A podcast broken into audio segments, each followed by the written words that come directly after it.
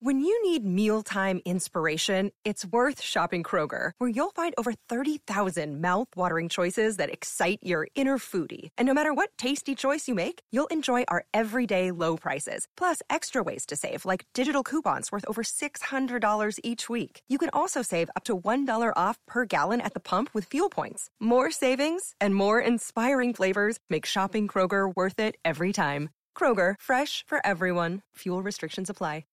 You're listening to this week's excerpt from the Dear Prudence podcast. To get the full-length, members-only version every week, join Slate Plus at slate.com slash prudipod. Dear Prudence. Dear Prudence. Dear Prudence. Dear Prudence. Dear Prudence. Dear Prudence. Dear Prudy. Do you think that I should contact him again? Help. Help. Thanks. Thanks. Thank you.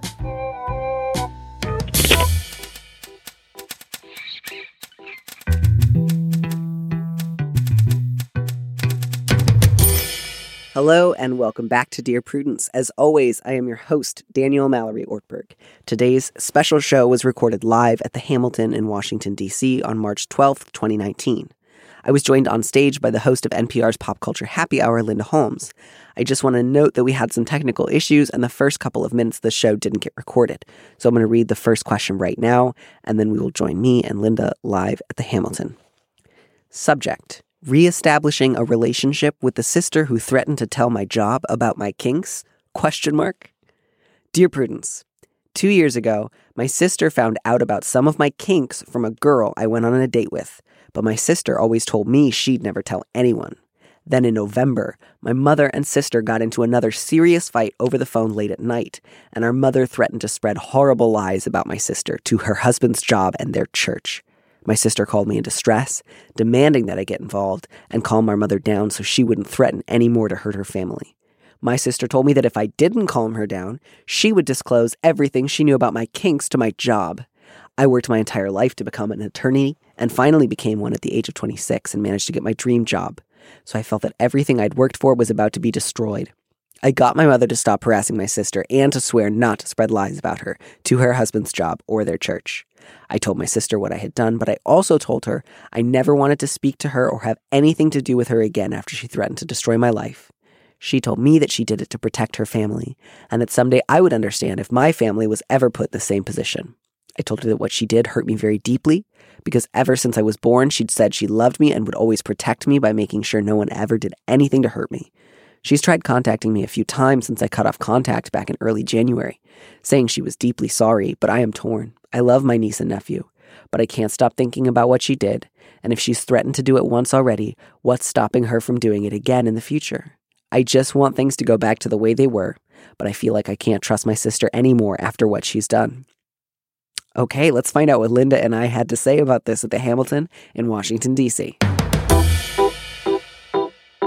like either this is that sort of paranoid feeling of like oh i've Right. downloaded porn and someone's going to send an email to my mom saying your Right. kid just downloaded porn like that kind of Right. bonkers voice a lot of us have that's like totally divorced from reality Right. or a kink that is like varsity level intense Right. or that your like your lawyer job would think it was varsity level intense. right Like I anything involving poo. I think your lawyer job, it's reasonable to think your lawyer job might find it awkward. I, I, I gotta say, if I'm working at a law office and I get a phone call or an email from somebody who is not a lawyer just saying, my sibling works there and I found out they're super into scat play. Yeah. Like, Yeah. I would just be like, what a weird thing to call or email me about. Good day to you. I did have the same thought. I was like, if I try to imagine the sister following through with this threat, it's a very odd Yeah. because you don't like what do you think is going to happen on the other end of that phone call? Yeah, realistically, Yeah. i- unless you did something that harmed somebody else, which I think you would have mentioned in the letter. Right. I think this is that sort of like panicked, paranoid fear of Right. like everyone's going to know something very personal about me and think I'm awful. When I think in reality, it would mostly just make your sister look like an irrational jerk. I agree. I Um, agree. And I think, but I think like it's a very serious. It's a very serious offense. Oh, right? absolutely. the What she's threatening to do is it's terrible. blackmail. And what you have here is a family where the mother, I guess, is blackmailing the sister by saying, I'm going to tell people at your church things about you and your husband, or I'm going to tell you and your husband things about your church. I don't remember what it Yeah. was. Mom is threatening to reveal information, and the sister is afraid. So she then turns the blackmail against the letter writer. Which is so weird because it sounds like the letter writer would have helped her anyway. Exactly. So you have a family that obviously has like there is a lot going on here that is not good. Yeah. Just because they're relating to each other this way. And I feel like for the mother to have this kind of clamp on Mm-hmm. these these kids, there has to be some kind of trauma involved for Yeah. the sister to be kind of begging, you know, come and help mom and calm her down. It sounds like talking mom out of maybe some state that they've dealt with before. It just all seems very sad to me, but I like the letter writer's instinct in the sense that I- I think the instinct, like the sense that you do not trust your sister, is very good, is a very solid one. And the fact that when confronted, she went to the sort of my life is more important than yours, and therefore you can't possibly understand. Right. That it's okay for me to blackmail you in a way that it's not okay for mom to blackmail me. Because Right. what happens to you doesn't really matter because you don't have a family. Like, mm-hmm. what a ridiculous thing to say. Right. At the same time, I understand the letter writer has like some desire to provide an opportunity for grace to the sister, right? Yeah, I definitely don't fault the letter writer for having a sense of like I miss my niece and nephew, and Right. like I would love to be a part of their lives. And so the question is just like, to what extent am I willing and able to put up with some level of, let's call it intensity, um, in order to get that? And I, I, I think you know, it, it, it's one thing to say I'm going to need a little longer than a couple of months. It's also understandable to me if the letter writer were to decide ultimately that relationship with my niece and nephew is important enough that I want to keep a channel open. But then I think you need to figure out like how do I seriously limit the time I spend with my sister and also like as they enjoy saying on Reddit, put her on an information diet about my life Yes. um, like tell her very little about your personal life um, and just keep that happening going forward Yeah. I think, yeah. I mean, I think the, the letter writer asked at one point, like, I want things to go back the way they were, mm-hmm. but I don't feel like I can ever trust her again. And like, I don't think it's that, I don't think it's that black and white. I think you can, as you're saying, it's never going to be like it was before. I think that's probably too serious of a, of a transgression to, to ever be like it was before. If you've been close before, which I'm surprised this has kind of never come up, this kind of thing with mm-hmm. them before, but it's never going to be like it was before, but that doesn't mean you can't, like you say, leave that channel open. yeah so i would say at this point you're well within your rights this was only back in january and it is barely march now so you're fine with like hey you were gonna like try to ruin my professional reputation because i enjoy like complicated sex Yeah. um so i'm gonna need more than a month and a half to like Right. chill out about this one. Um, but I think really distressed to your sister, like, I just want to make it clear I would have helped you if you had just asked. The fact that you decided to add a threat uh, that has to do with my sex life, it's about as intimate a betrayal as you can get. So I just, what I need from you right now is time and space. Yeah. And I will let you know when and if I feel ready to have a cup of coffee together. And then, you know, I, I would encourage this letter writer to see a hopefully kink positive therapist um, who can help you uh, figure out, like, if this is how your family kind of normally communicates, figuring out how do I want to limit that? How do I want to take step backs from some of these things? Yeah. Um, what do I want to do if in the future this happens again? um, so that you can take this time off, not just to set, like calm down, but also to figure out, okay, they're probably not going to get great at fighting my family members in the next couple of months. How do I want to relate to that differently? Yeah, and I was interested in the fact that at first the letter writer says when I approached my sister, she was very like, you know, it's you don't have a family, you don't understand. I was doing to, pre- to protect my family. You would have done the same thing. but then at the end, it also says she was calling me saying she was very sorry. Mm-hmm. And I was like, so what is the shape of that apology? I would want to know too. Like, is the shape of that apology like, I'm sorry all this happened. Let's try to get past it? That one of those kind of like apologies that you can't like actually grab onto it because it's missed. Yeah. Or is it an apology where she's saying, I recognize that this was an abuse of personal information I had about you, and I understand why you feel so incredibly violated, and I never should have done it and would never do it again. Yeah, and to just really one of the things that hopefully this therapist will be able to help you out with um, is uh, you know i can't promise you that no one would ever judge you if this was something they knew about you but like your sister's threat is not one that you have to take at face value. Right. um, she's taking advantage of the fact that you like everyone feels panicked. Like everyone right now who has had any like remotely kinky thought is like oh god if that were me it would end my life. Like we're all thinking that.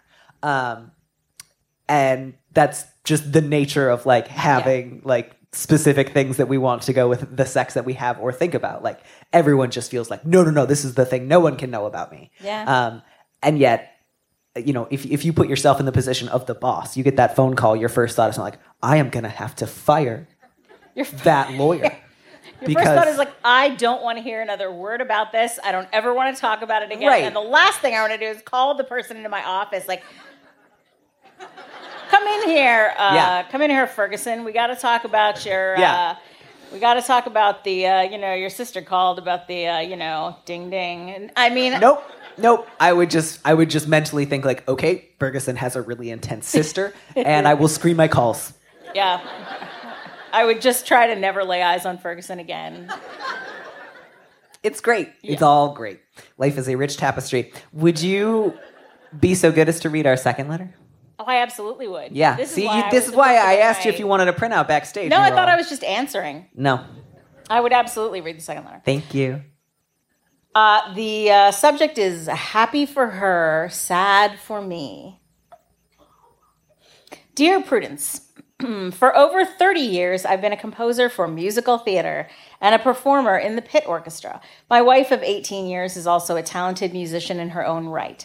I took time off from the theater world while we raised our young children. About three years ago, an opportunity arose for me to co write a show, and I got back into the production side. I also attempted to get some pit orchestra gigs, but nothing panned out.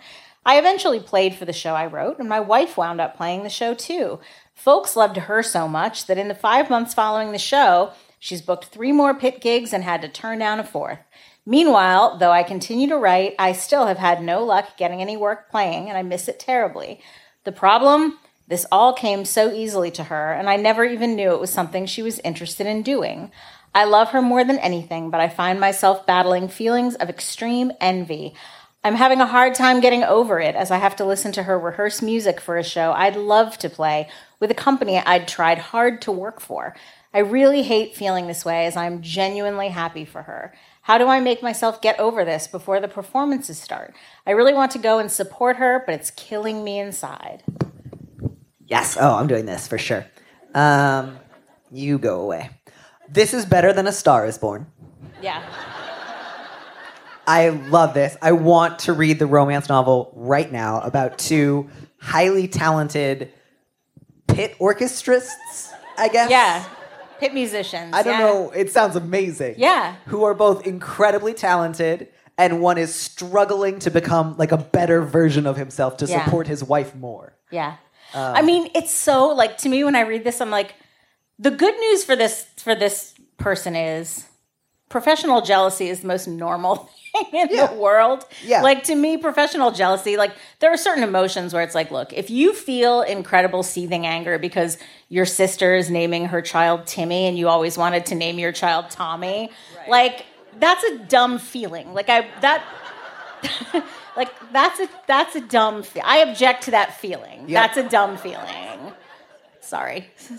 It is a dumb feeling. Sorry, I am with Tommy you. Timmy's mom. But this is not a dumb feeling. This is a perfectly understandable feeling. I think most people, especially people who feel like in their field, recognition is really hard to come by. I think you know, I had tremendous professional jealousy about Danny when Danny was a new writer and much younger than I was and very funny. And it was like, oh sure, well, this is the person everyone thinks is like so funny and so, and it like it can really limit you if you let it run away with you. So I think the thing is like, you just have to not act on it. And you, I, I- think too, like you talked about it really well. Like you were normal about it. I- Like I'm just, I'd, I'd like to give you credit for this. Like you Sure. expressed it in a way that was like generous and reasonable, and like did not attempt to like blame anyone else for the way that you were feeling, and also No. wasn't trying to beat yourself up. And it was very like, yeah, that makes sense to me. I think it's a very like normal. I hope it's a very normal thing to have happen. It has happened to me with other. This is not like a specific Danny fixation that I have. This is like this is like throughout life. It's other people who have had podcasts. It's other people who have you know write written about television. It's it's other people who have done practically everything else I've ever done, except being a lawyer because I didn't care about it. Um, but I think it's totally normal. The trick is you ha- you can't act on it, which means and see see whether you agree with me. It's perfectly normal for him to feel jealous and and to take it really hard, but he kind of has to suck it up and try to and go to the performance and support her. Oh, absolutely. you yeah. can't stay home and pout. No, oh God, no, no, no, absolutely don't stay home and pout. Um, and and I would say to that end, there are probably ways to talk about it with your wife. I wouldn't have her be the first person you come to about it. Yeah, yeah, yeah. Um, again, I'm always going to throw in a plug for therapy, especially if you're both two like relatively successful pit musicians. You could probably, even if you can only afford like two sessions, go twice. You know. you probably um, got specialists. Yeah, exactly. Pit orchestra. Yeah, and just kind of talk through first, like the ugliest version of it, Mm-hmm. and then also talk through, like, okay, given that I cannot control these feelings, um, and I can't control whether or not I get offered a job tomorrow, given those two realities, what's the best case scenario for my attending this performance? Yeah. And I want it to be one where I am able to, without like putting on a mask and pretending to be something I'm not, um, able to experience real joy for my wife, like simultaneously with my anxiety about my own future, Mm-hmm. um, where I don't try to rob her of her joy or her success, um, and where I'm able to be really present. Yeah. Even if sometimes I have a little roller coaster of emotions, I want to be able to ride that roller coaster Yeah. well, and that's super achievable. And yeah, I'll like just as like a a like uh, the other side of the coin to what you were talking about earlier. Um, I've been in relationships where like both parties have often had similar careers, and sometimes we've been able to talk really well about like after I'm really excited for you. This is really cool. That can be really like, hard on I'm also like this makes me anxious, and I do feel some jealousy, and then Yeah. we can do the like totally get it makes sense. I was once in a relationship with someone where I found out much longer after I got a good job that they had been devastated that I got this good job, which they were not like up for, by the way. We weren't Yeah. competing for it, and that they had like kind of gotten together with one of my really good friends to talk about how much they were both hurt by it. And that was like, oh, when I found this out months later, that was really painful to me. And it was like they had kept that from me. Yeah. They had like gotten together to talk about it and it had fueled this kind of like thing. But you can see how like they might have thought like we shouldn't talk to Danny Yeah, and it it was wrong. It was a bad it's not idea. like we shouldn't take it out on him because it's not his like Yeah, yeah, problem yeah. that we feel this way. Yeah. And yet, like the one thing that I would ask this letter writer to reconsider is the part of the letter that says it came so easily to her. Because you actually don't know whether that's true just because she had never told you that she was interested in doing it. You don't want to assume that things come easily to people because very often what you're looking at is a lifetime of work to become good at something. Um, and it might seem like it comes easily, but that's a that's a tricky. I, I would encourage the him to try to push away from that feeling if Yep. possible. Yeah, and just again, like when those feelings come up, that's okay. You're not a bad person. Um, but figuring out, like, okay, if I've already talked this through with my wife a couple of times, Right. does she need to know every single time I feel that twinge? Right, right. Is there someone else I can talk to about? And again, you know, same thing where it's like, don't necessarily go to her closest friend. you know what I mean? Like, yeah. and and don't do it in a way that kind of feeds simultaneous like jealousy cycles. Go to go to someone who's not also jealous. I would say, Right, someone who not has a totally different to job. feeding your jealousy. yeah, yeah. yeah, absolutely. Um, and and just remember that like even if it didn't go to your wife, it wasn't going to go to you. Like Yeah. the thing that she, I, I, I, did not mean that as a slam. I really didn't. No, no, no, but no, sure, Like it wasn't down to the two of you. right. So- it's, not, it's not a zero sum game in that. Yeah, way. when you when you're like, I hear her rehearse this music for a Mm-hmm. company I'd love to play for. That's real, but also just remember, like, you two were not in direct competition for Right. this. She's not taking this away from you. Right. And if it helps, you know, she she got this attention partly for playing in a show that you co-wrote. Yeah. Meaning you helped make this possible. This is an accomplishment that you're partly responsible for. If that makes it more bitter, then try not to think about it. Yeah. But maybe it makes it less bitter. Yeah. And I'll just end with if you haven't already, you should definitely watch the documentary now episode uh, of Co op with John Mulaney playing a Love Stephen it. Sondheim version. Because there's just a moment where he says, When you lean into the rhyme, it takes me out of the moment and it kills me. and I just, I don't think that's going to help you with your problem. I just think as a pit musician, you'll probably enjoy it. Yeah, that's true. That's true. Pit gigs. That's just fun to say. Oh yeah. I, that's still a real problem, but it's just fun for me Yeah. to say. So we also talked about this next letter a little bit backstage, and I'm excited about it because uh, it's kind of like Schrodinger's father-in-law, where it's like he definitely falls somewhere on the like creepy continuum, but it's a little bit unclear where exactly. And um, I'm really excited about this. I love it, love it, love father-in-laws. Subject Father in law makes me uneasy. Dear Prudence, my father in law insists on a kiss hello. He initiates by going for a hug, but I turn my cheek to try to avoid the cheek kiss. When I do so, he comments on it and claims that we need a quote redo. There's a real anti-cheek kiss faction And right over here right. doing a lot of gasping. I think it's just the want you to redo. I think it's the redo that gets everyone going. Well, no, but they were on it earlier too. They were on it yeah, the minute yeah. you said che- Yeah, I cheek think kiss. there, there's a. This is where Yeah. Ant- team no cheek kiss is yes, over here. Yeah. He's also acknowledged that this makes me uncomfortable, yet persists. I think I'm also uneasy about this because my father in law seems controlling and once made a weird comment about my career and dress. I'm a young professional, and one day I got home to find him on my back deck. My husband was not home. I'm not sure how it came up, but he asked if I ever have to wear those, quote, slutty business clothes, end quote, to work. I love this audience.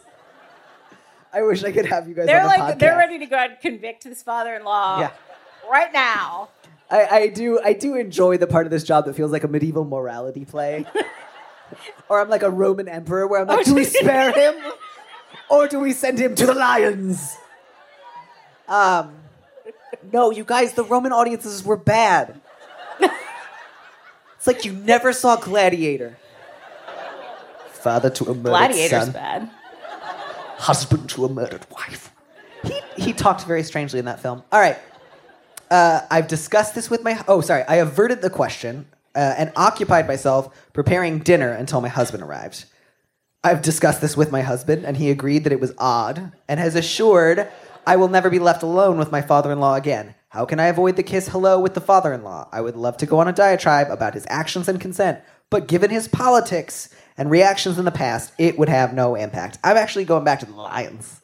I like that. idea. Yeah. So so what we were talking about backstage is that there is such a thing as, you know, families where people are accustomed to kissing on the cheek, right? Let's agree upon that. And there are also families where people are used to a lot more like razzing each other than I personally enjoy. Especially a sort of playful, like, oh, this person doesn't like this, this thing, person doesn't so we'll like do it this, all a little extra. So I'm gonna do it more. And particularly like if if if the father-in-law is saying like we need a redo, and then she's like, well, okay, like he still shouldn't do it. I'm not I'm not defending no, it's, it's not okay. no one, no one, no one's worried that you're like, No. I love him. He's great. He's clearly Bring like we're just here. trying to figure out like where he where he may lie Right. on the scale of terrible manners to creeper. yeah, And he's obviously somewhere in there. yeah. The cheek kiss thing is is just I, I would encourage at least taking a shot at actually just saying, I really don't like it. I am serious. I really don't want you to do it. Or asking your husband to, which I think is also something that can sometimes work, depending on all the relationships involved.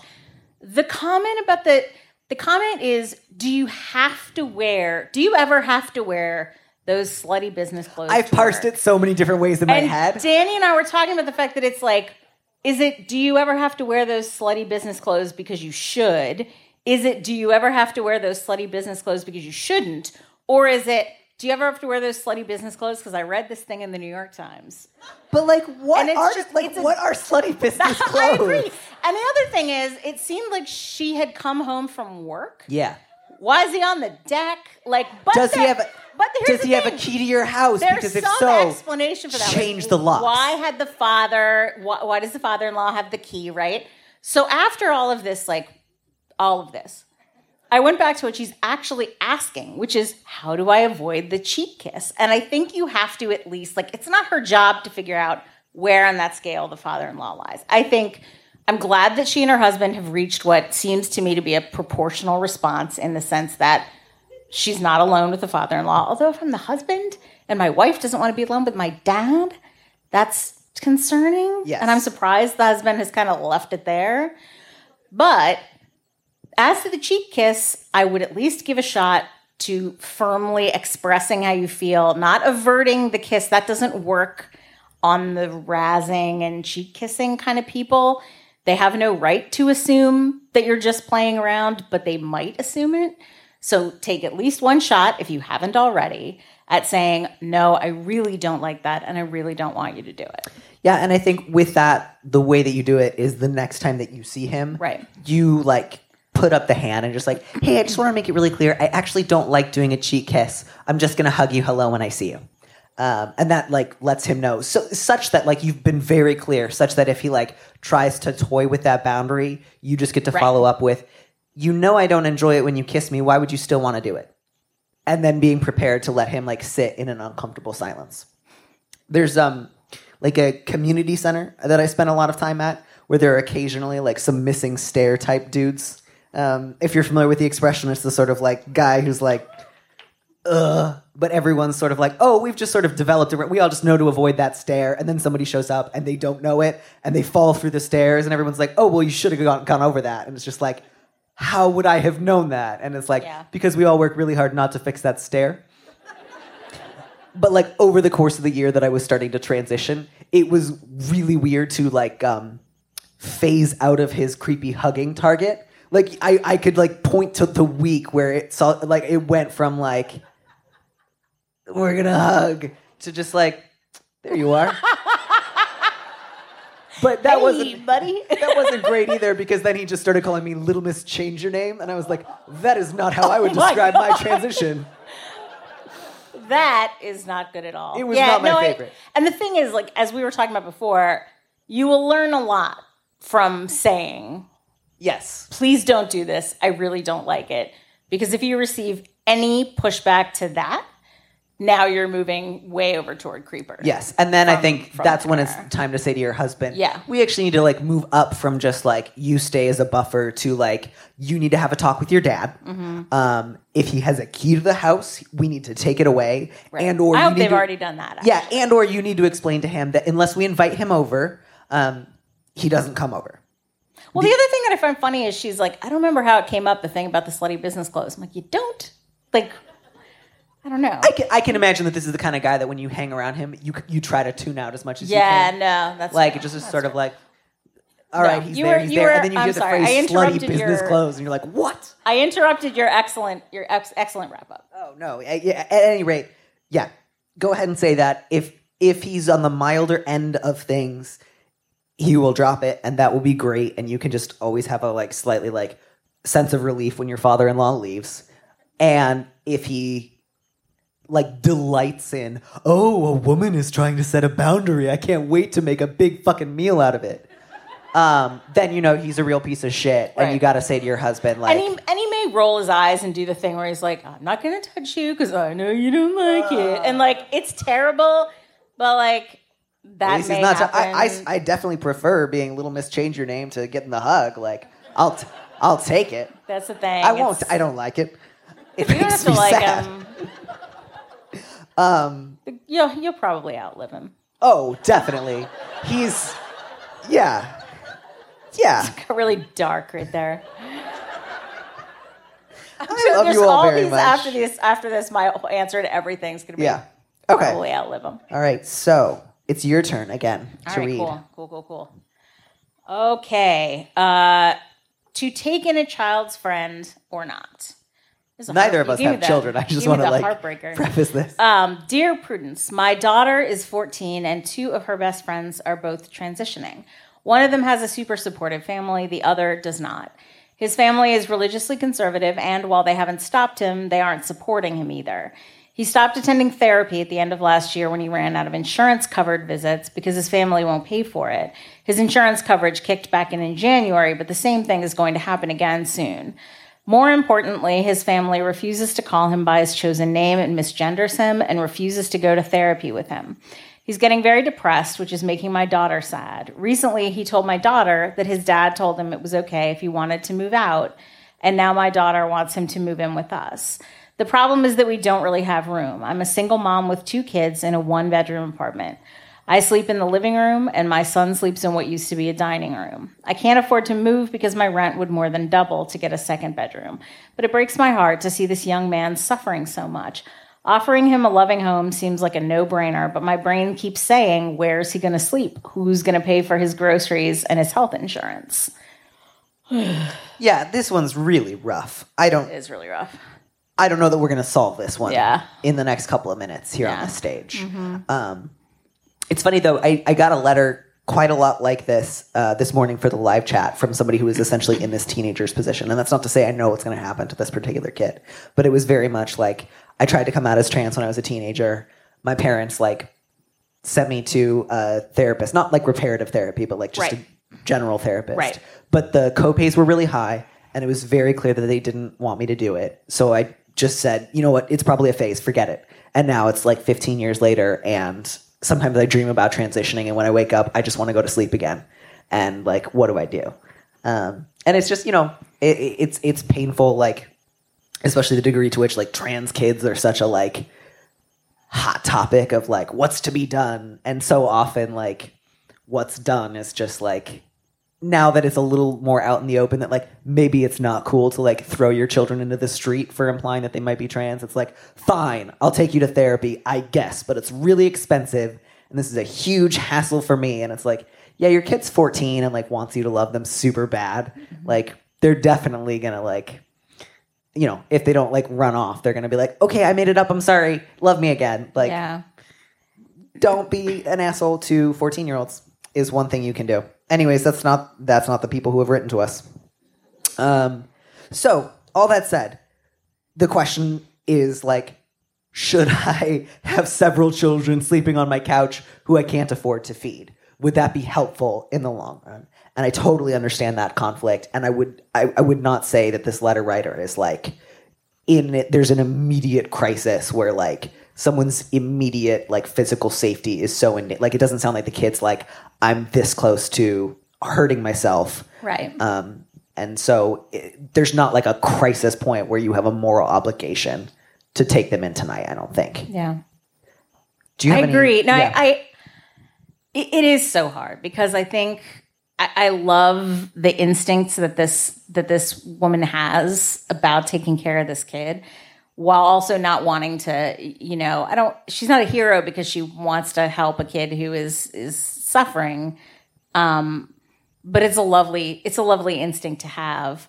Um, I do think the cart is before the horse a little bit because the kid telling the woman's daughter, "My dad says it's okay if I move out," right does not necessarily mean that it is okay Right. if the kid moves out. right And I think there are a couple of different ways to go, right? You can say, you know, you can employ a, a version of, of what doctors call watchful waiting. You can you can say, I'm gonna keep an eye on this kid. I can't do it right now. We just can't. Um, we don't have the space, we don't have the money. Um, and then just keep a very, very close eye out. Or sorry, go ahead. and i would say to that end um, maybe rope in the supportive family of the other kid who's transitioning. I was going to say that Like, too. Maybe maybe in a tag team between Right. you and the supportive family of the other kid who's transitioning, maybe you can um, you know, come to some agreement that's you know, it's not the kid living with you, but it's a ton of contact with your two families. Maybe it's you know, maybe the kid has dinner with one of your two families every night. Maybe the kid sleeps over on weekends, every weekend at somebody's house. And you know, for a, for a night, a kid can sleep on the floor or Right. whatever. Um, so there may be maybe space in between the two extremes of kind of say no Yeah. or have yeah, the it's not move in. like we'll do nothing or this kid can move in and live with us for the next four years and I'll start a college fund for him. right, right. Um, I think, yeah, as you say, and again, that conversation with the other parents doesn't have to be like, hey, you're super nice to your trans kid. Would you like to have a second one? like, you don't need to, like, you know, you don't need to be volunteering that, but just, you know, be like liaising, liaisoning. Yeah. I've only ever seen that word written down. I don't know how to say it. liaise. Yeah. That can't be right. No, right. Um, think yeah, like right. get in touch with them and just say like, hey, you know, this kid is over at our house a lot. Do you guys see him often? Uh, have you been kind of like kept up to date on the latest stuff that's going on with him at home? You know, just just kind of let them know that you want to be like have a, like a, a small like team of caring parents who are in this kid's corner um, and who can maybe like yeah you can't take him in right now but can help him figure out insurance information. Making Yeah. sure he has a photocopy of important documents in case it does escalate and his parents do kick him out in the middle of the night. it's going to be really helpful for him when it comes to stuff like getting um, name and gender markers changed uh, all the way up to like applying for fafsa if he goes to college um, or getting a job someday to get like photocopies of um, his birth certificate and his social security card like which is stuff a 14 year old is not going to be thinking of. Again that's not like something you need to do right now but like it would be good to have an adult in his life who's keeping an eye on that. Yeah, and I yeah, and I think I think too that I mean ultimately if you were to ever decide that you wanted this kid to to stay with you for any period of time temporarily a few weeks whatever you can always have a conversation with the other parent if it really is okay with the with the father of the kid Yeah. for him to move out. You can have a conversation that says i'm going to take the kid in but he needs to stay on your insurance Mm-hmm. and you need to you know they you know parents do have an obligation to support their kids Yeah. even if they're not living with them Yeah. if you let your kid go live with somebody um, you still have an obligation to make sure that your kid is supported and so um, you know it doesn't necessarily mean that you would be responsible for absolutely every expense in the kid's life and the parents would give nothing right but it's it kind of depends on where they're at I was just going to say these are all just awful situations and if everybody in the world were trying as hard as this woman is to be decent yeah we'd be in pretty good shape Well, I Um, wouldn't. I would have no job. um, but no, I'm, I'm I'm right there with you, and I think too. Um, I don't know if you live in a small town, uh, but if you're even remotely near like a mid-sized town, there may be a local LGBT center. Yeah. and I would say definitely get in touch with them. Ask for resources. Ask for tips. They may offer like sliding scale or free like trans friendly therapists that might be really helpful. Um, they might have other resources that like this kid should be able to get access to. Yeah. They may know about state services the kid can get access to, in addition to the support that you and your daughter are willing to provide him. And then I would just say the last thing is talk about it a little bit with your daughter and and invite her into the process of like, you know, not like the two of you are making this call together, but her instincts are good. She's, you know, in the process of growing up. You want her to kind of help figure out like what do you do when you both want to help people and you also have certain limitations on Uh-huh. your time and resources? What do you think is a, a good, meaningful thing that we can offer? What are some solutions that you think might be helpful? Yeah. Um, ask for her thoughts. yeah Hmm. My voice is changing. I'm a growing boy. Um, ask for some of her thoughts when you guys are thinking about what you can do as a family. Yeah, and I think the thing you said about the LGBT center also makes me think like that's another example of like they probably can help you figure out what's the emergency plan if this kid needs one in the middle of the night. Right. And it's so much easier to figure out what's that emergency plan at 2 p.m. on a Thursday Yeah. than it is to be trying to figure it out at 2 a.m. on a Saturday night because Yeah. this finally blew up. So they may be able to help also figure out what the contingency And they'll be able to help because this happens a lot. A lot of trans kids get kicked out of the house or run out of the house. Um, and so, you know, if you call Trans Lifeline, if you call your local LGBT center, you will not be the first person calling about this. And one of my worries is that when the kid says, My dad says it's okay if I move out, he's really saying, I'm thinking of leaving my home. Right. Is it possible that if I run away, I could come over here? right. Or, or, you know, it can often escalate where it's like, yeah, I mean, you, you can live somewhere else if you want to. If you're going to persist in being trans, Right, you, need, right, you know, right, it right, could go right. pretty quickly Right, from like, right. yeah, I guess you could leave to get out now. Yeah. Um, those things can happen really quickly. So, you know, we could kind of endlessly talk about the options there, and I think it's it's a good time to move on um, and just go back to a good old fashioned sex problem. the subject is antidepressants are affecting my sex life. Actually, it says ruining, but I felt like that was judgmental language. But um, I'm not. I'm not here to censor the letters. I'm just here to answer them. Dear Prudence. My young husband of 10 years is on antidepressants that have completely shut down his sex drive and made sex feel like a chore for him. He had terrible panic attacks before getting on his current medication, and I'm thrilled for both of us that the meds are working and that he's been able to return to working well at work, being more emotionally connected at home. However, the lack of sex in our relationship is sending me into a depression. Oh, I see what you did there, letter writer. I have a high sex drive and a real baked in need to feel desired and pursued, at least sometimes, which is off the table in our current situation. I've asked my husband to put the focus on my pleasure and, quote, do things for me. And I do most of the initiating, but it often goes nowhere because sex just isn't in the front of his mind ever. And I end up feeling hurt. He is 1000% unwilling to revisit his medication or talk to his doctor because it was difficult to find meds that worked for his particular problem, and he's terrified of losing the hold on reality that he has achieved. Even bringing this up leads to him yelling that I don't understand what he went through and that he would rather be alone and never have sex than go back to how things were before. I have told him that these aren't actually the choices, but he just gets angry. I empathize deeply with him and his fear of messing up with the meds, but I feel too young and sexy to give up on having a happy sex life, especially since we used to enjoy plenty of lusty sex before this.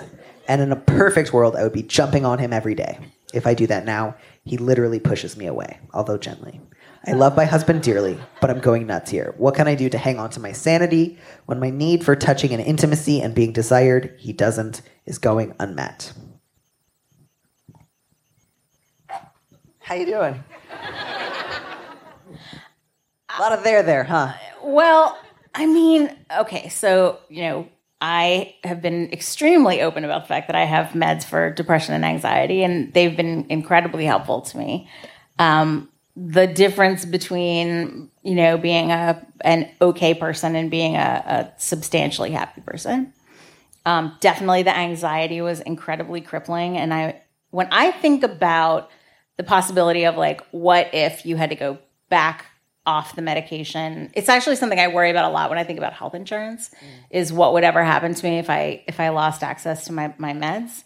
Um, and i think she is not adequately i think she's not sympathetic enough to the genuine fear that he has that this may be the the only regimen that he's going to find. It sounds like it has taken some time to find a regimen that works.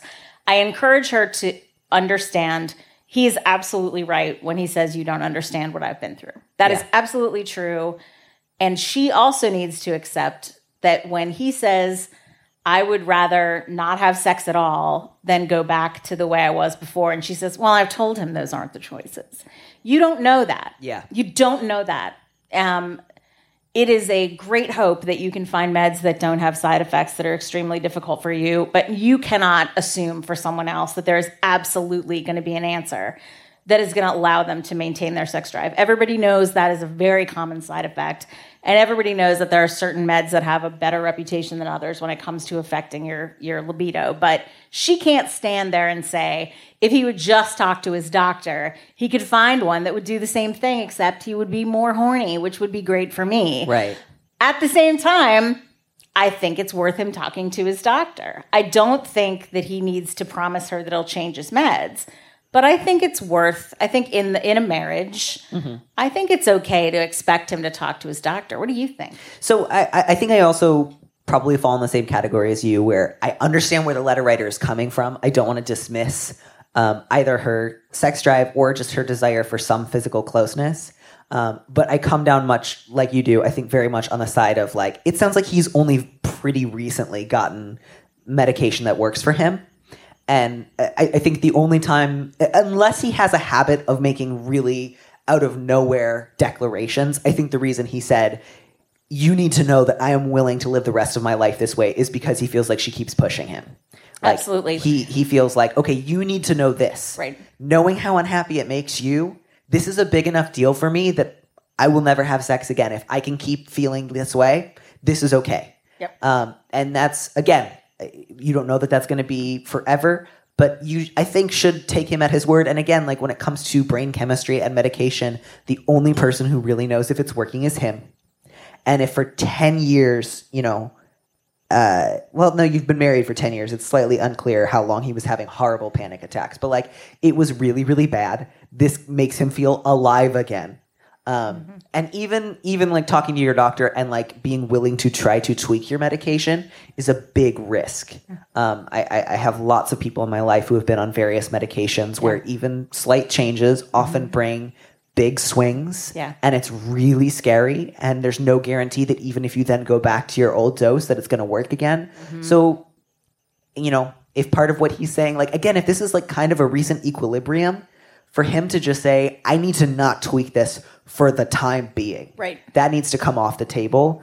I, I think you've got to hear that. I Yeah. really do. Yeah. Um, And then I and then I think you know I think this is the kind of situation where I'm I am um, you know I understand why people have conversations about should we open up our marriage for some period of time should you talk about the possibility that you could um, that you could seek sex outside outside your marriage with within very specific um, boundaries with very specific understandings between the two of you. This is the kind of situation where I feel like maybe um, that might might make some sense for them. But ultimately, if what she wants is for him to have the same desire for her that he used to have, in the sense that it just hurts her that he doesn't, that may not. She may not ever get that. Yeah. There's a good chance she'll never get that. I, I had that same thought too, which was like I often hear from people who do a, a little bit of the like, uh, like the dad in my big fat Greek wedding with Windex, where they're like, put an open relationship on it. Where someone's like, my knee hurt one time, and someone's always like, have you tried having an open relationship? And like, I this is so true. again, not everyone who's in an open relationship does this, but there is a certain subsection where Right. just like this solves everything. And it's more normal anyway. It's yeah, more it's natural. better. You know, anyway. actually, we're allergic to monogamy, um, and and and that can just be a bit much. And I actually read this, and I was like, this was this would not be the next thing I would suggest that they do, Right. but like this actually might be a circumstance where it would make sense. That said, I can also understand if this letter writer were to say the idea of having sex with other people and then living with the love of my life who doesn't want to have sex with me would be devastating and unacceptable to me.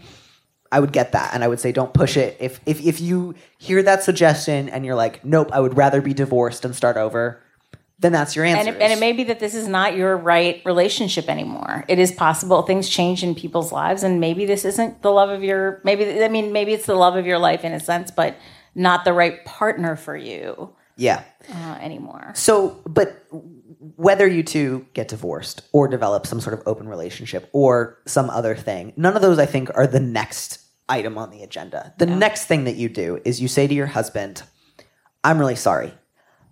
While I think it's okay and important for me to talk about what I want from our sex life, I have clearly been bringing it up in a way that um, makes you feel like I'm pushing for you to change your medications. And I haven't been listening to you when you say that the way this makes you feel is something that you are not able to or willing to change. And I just want you to know I hear that and I'm going to stop pushing for that.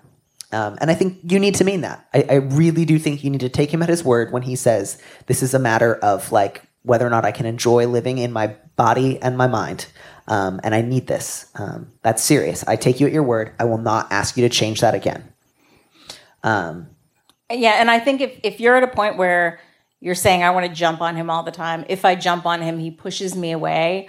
Stop jumping. Stop doing it. Yeah. It, it really seriously stop doing it because I guarantee you that doesn't feel good to him either, and he doesn't. He, he's not doing it to be cruel to you, and and it probably makes him miserable every time he has to do it because he used to enjoy sex too, and he probably is also unhappy that he no longer enjoys or desires sex with you. Right. I mean, it, clearly for him, it wasn't like I can't wait to get rid of my sex drive. It was things are so bad that now that my sex drive is gone, but I have my equilibrium, I am okay with that. I, I have peace with that choice. Yeah. I don't want to try to change that. Yeah.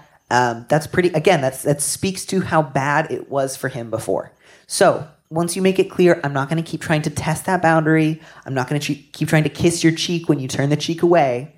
Um, but I want us to talk about what kind of sex life we want to have, what kinds of touch feel comfortable and non pressure for you, um, how you how we might signal to one another that like maybe sex of any kind is not on the table today, but I would love to hold each other for a little while. How can we talk about that?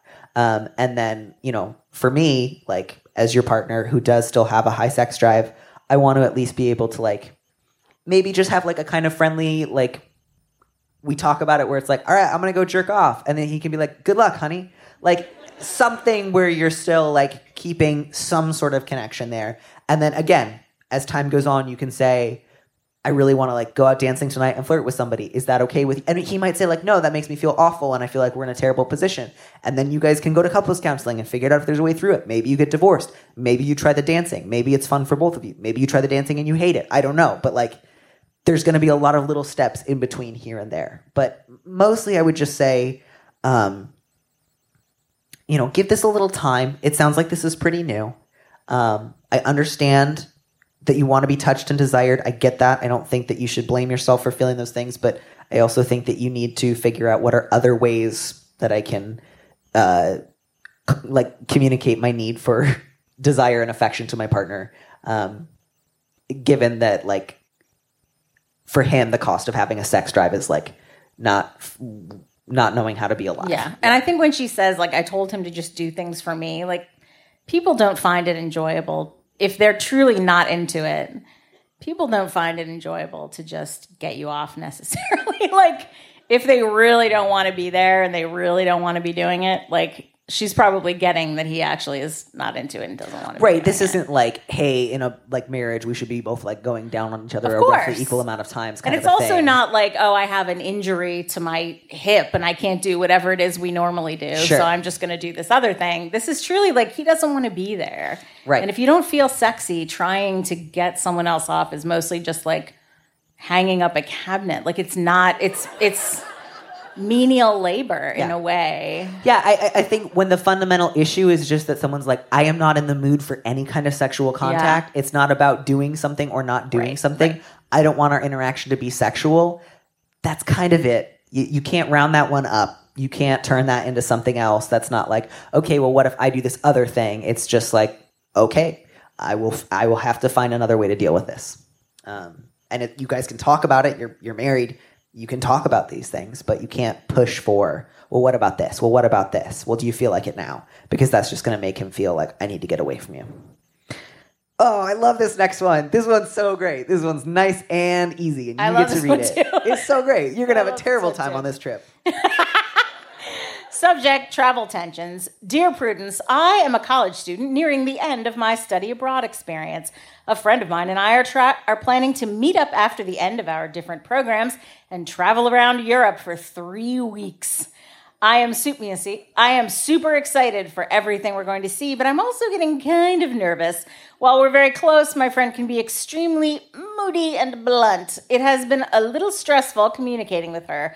For instance, we were supposed to FaceTime to talk details, but I was called to dinner with my host family, and it slipped my mind. When I messaged her saying I had forgotten and apologized, she responded with, That's pretty rude. And even when I sent a much longer message apologizing for messing up her planned schedule, because I knew she was stressed, she gave no indication that she accepted the apology. Recently, she sent me links to a bunch of Airbnbs for one of the cities we'll be visiting. I was looking at Airbnbs for a city that comes early in our plans, and I didn't respond before going to bed. The next day, I got a message from her saying only respond, which really rubbed me the wrong way. I know that I am not always the most prompt at responding, but I didn't appreciate how curt the message was. My friend can also be pretty insistent that there's a specific way that things need to be need to happen or a time by which things need to be booked scheduled, even against advice that I offer as someone who has traveled much more than she. She has also stated offhand that she is done with looking at art after her study abroad program. But museums and galleries are some of the things I anticipated doing during our travels because I really enjoy them. How do I balance our respective uh, travel styles? How do I know when I am in the wrong versus when she is being demanding or rude, like with the respond message? I don't want to feel irritated the whole trip. I forgot about that line of like art. It's over. I am Art is done. loo- done. I am done looking at art. I've seen it all. Too much art. Yeah. I hate Europe. so much fucking art. Yeah, man, oh man. Um, you know, good news, bad news is this is kind of like a classic upper middle class rite of passage, which is like the worst thing that's going to happen to you is that you will get to go to Europe and be in a fight. which, like, that's an Edith Wharton novel right there. And your parents will your parents will still get you into college. Yeah. So, So, like, again, not to say. Oh, was that a was that a Felicity H. Huffman joke? How fun was it to be on Twitter today? It's been so long since it felt like there was one thing we could all have a really good time with. How rich do you have to be to be like, I'm going to pretend my kid is on crew? It as Crew someone fraud. as someone who went to an evangelical Christian college in suburban Los Angeles, did not feel I could. It was amazing. It was Yeah. like it was No, like I- I hearing about to- people who were like buying the moon. I went to Oberlin, so it was all irrelevant to me because if it's athletic scholarships, it didn't matter. Go ahead. It's terrific. It's a great story we can all feel good about, and everyone's jokes have just been really terrific. I It was really a good enjoyed. day. Yeah, I it was a good day. I agree. We had a good time. Good So, um, yeah, you two are gonna fight a lot uh, on this trip. That's going to happen. Uh huh. Um, for me, I relate a lot to the letter writer, less so to the friend, especially at Who would that. relate to the friend? especially at that age. Yeah. If somebody had said to me rude, I would have died. like, espe- like especially like a certain type of friendship dynamic at that age, like someone Yeah. saying I don't like that or that's rude is like that's against the rules. You can't say that. I can have a five hour conversation with your roommate after you've gone to bed about how unreasonable you've been ever since your study abroad trip. But like, I would never say rude. Like, like why don't you just take my mm-hmm. skin and face? like, so I, I definitely relate to like, Yeah. she said it was rude. Yeah. What do I do? What happens now? Yeah. I don't understand what happens now. What, no, uh, this is really what- this is yeah. really true. What are you gonna do? What do you, would, would you be like? Trips off. I don't like you anymore. Would it be something else? So, my friend Sam Sanders, who hosts the podcast "It's Been a Minute" for Thank you for using full names, Very by the way. good. Like, put your friends on blast. my friend Sam Sanders, uh, when he was coming up with a podcast for NPR, I told him that he should have an advice show. Um, no, no offense. there are a lot of them. I am not offended. The appetite for them is boundless. and I told him, I told him you should have a you should have an advice show, and he said I can't give advice. You know why? Because every time somebody tells me their problems, I just say break up. I just say break up. And so there is part of me that looks at this letter and says, cancel the trip.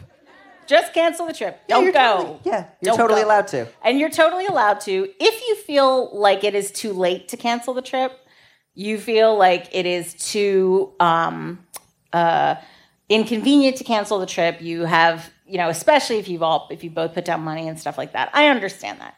If you decide that you're going to go, my recommendation is that you transform it from uh, the kind of cruise that you would go. Like think of it like a cruise. There's the kind of cruise that you go on with someone that you're currently in love with. And there's the kind of cruise that you go on with someone you just broke up with. Where How many cruises have you been on? where you have you've already paid for the stateroom.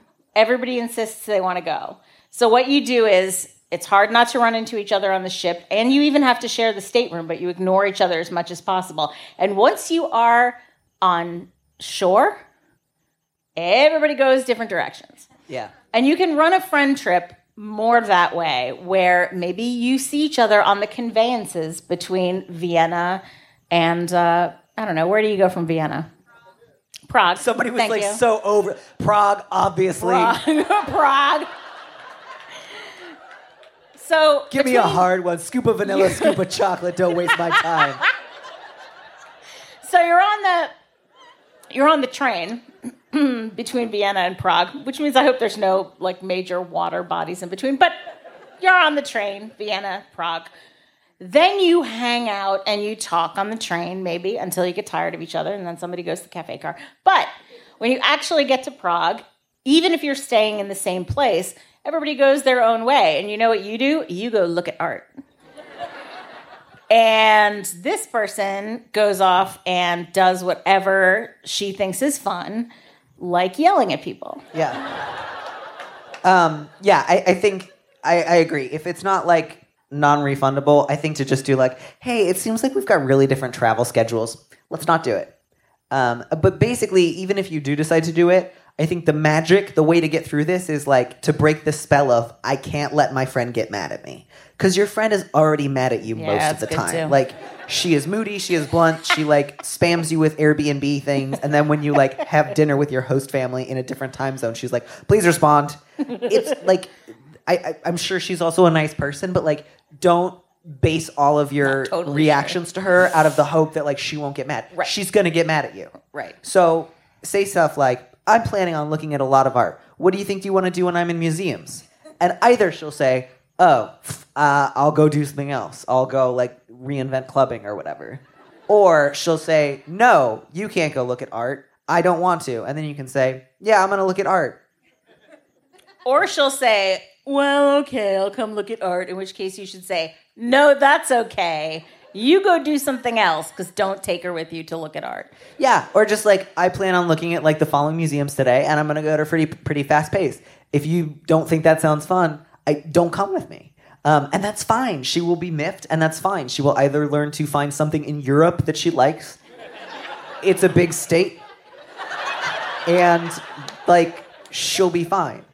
Um, she will. But yeah, basically, I would say like stop worrying about keeping your friend happy, um, and and just be super like upfront with like this is my plan for the day. You're welcome to join me if any of it sounds fun, but if not, I totally understand just meeting up at the like hostel for dinner later. Mm-hmm. And for future reference, for people out there planning trips, three weeks is a long time with one person. I love it. No, you have to like do something. If you go to college, you have to plan a trip with your friends where you all hate each other at the end. I know. It's just part of Still feel like That particular life cycle. Person. It's, it's it's it's part of the thing. It's part of the thing. I get it. I get First, it. you pretend to be on crew, then you fight through Europe, then you get a job writing for late night TV, and then you have a blog about children. Um, This is very specific. I don't know. I'm just picking a life plan for this person. I just I, I, you gotta love the confidence of like looking at art over it. Well, especially if you're going to go to Europe. That's like what? path. They have a No. bunch of art there.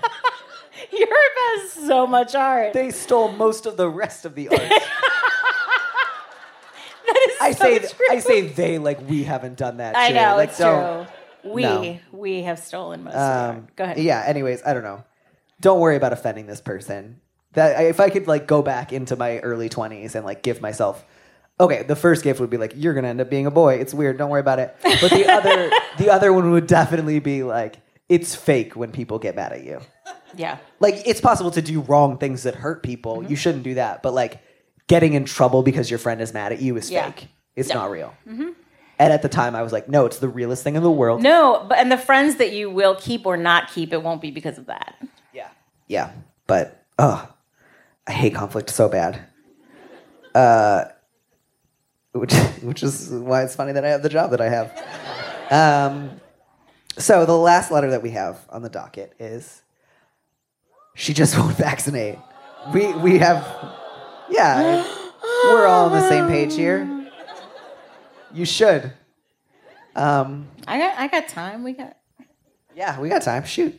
Um, dear Prudence, I have a family member who refuses to vaccinate her child. She claims it's her prerogative. That is a misuse of Bobby Brown. what, what, what is with me today? I do Bobby Brown, City Slickers, and Adrian Zemed. Like, you're you're you're uh, surfing the decades. I am just hopping time zones. Okay. Uh, she won't listen to anyone, quote, least of all people without children on the topic. This is weird. I still like not dying of polio.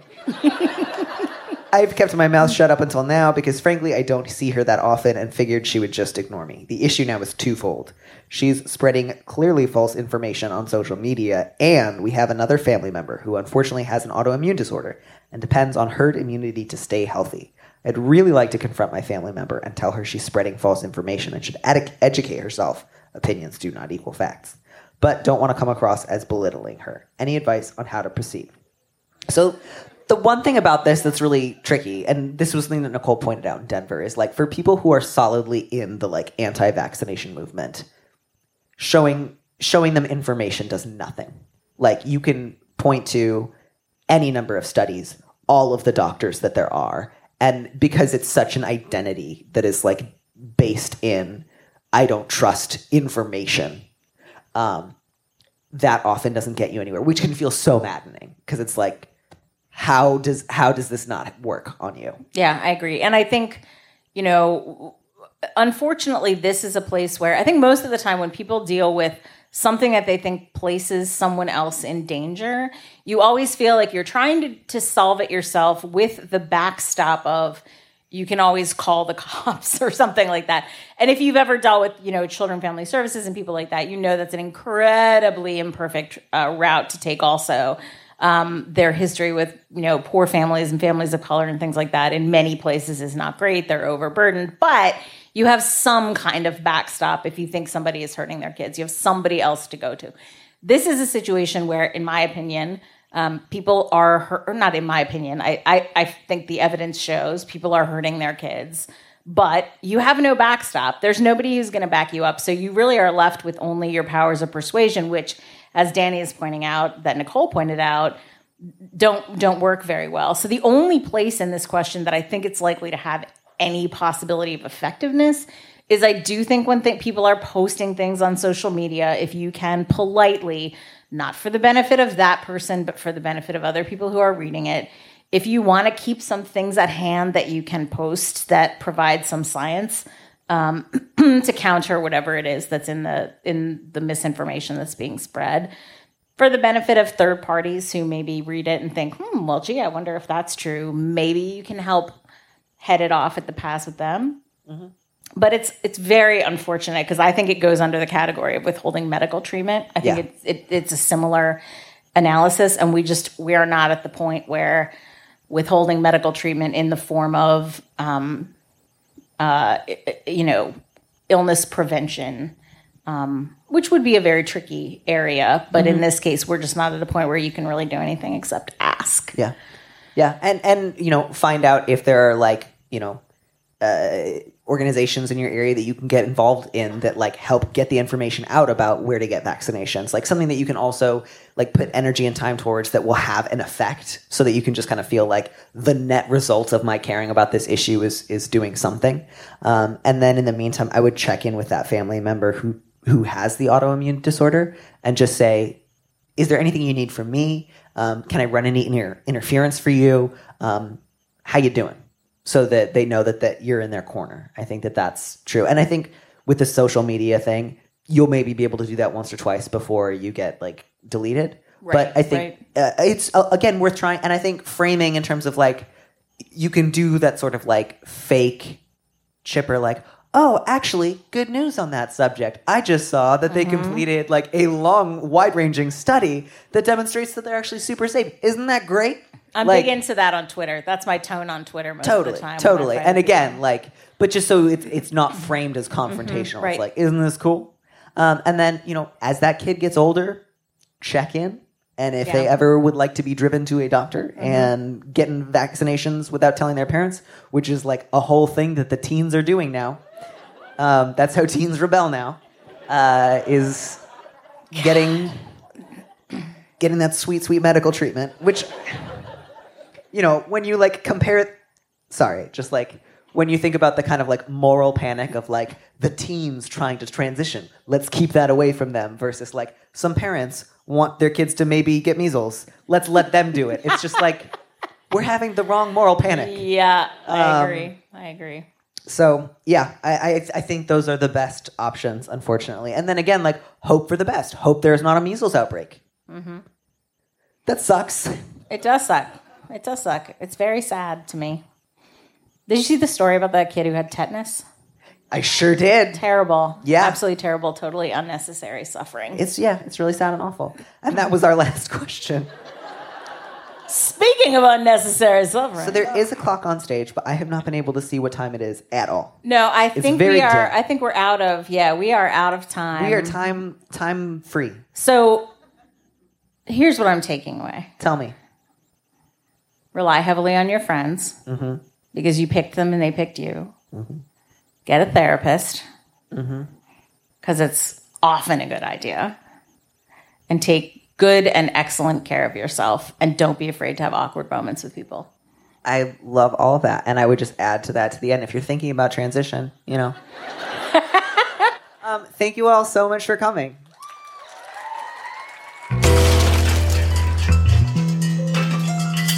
Thanks for listening to Dear Prudence. Our producer is Phil Surkis. Our theme music was composed by Robin Hilton, and live production is by Faith Smith and Kirsten Holtz. Special thanks to the Hamilton in Washington, D.C. Don't miss an episode of the show. Head to slate.com slash Dear Prudence to subscribe. And remember, you can always hear more Prudence by joining Slate Plus. Go to slate.com slash prudypod to sign up. If you want me to answer your question, call me and leave a message at 401 371 DEAR. That's 3327 and you might hear your answer on an episode of the show. You don't have to use your real name or location, and at your request, we can even alter the sound of your voice. Keep it short 30 seconds, a minute tops. Thanks for listening.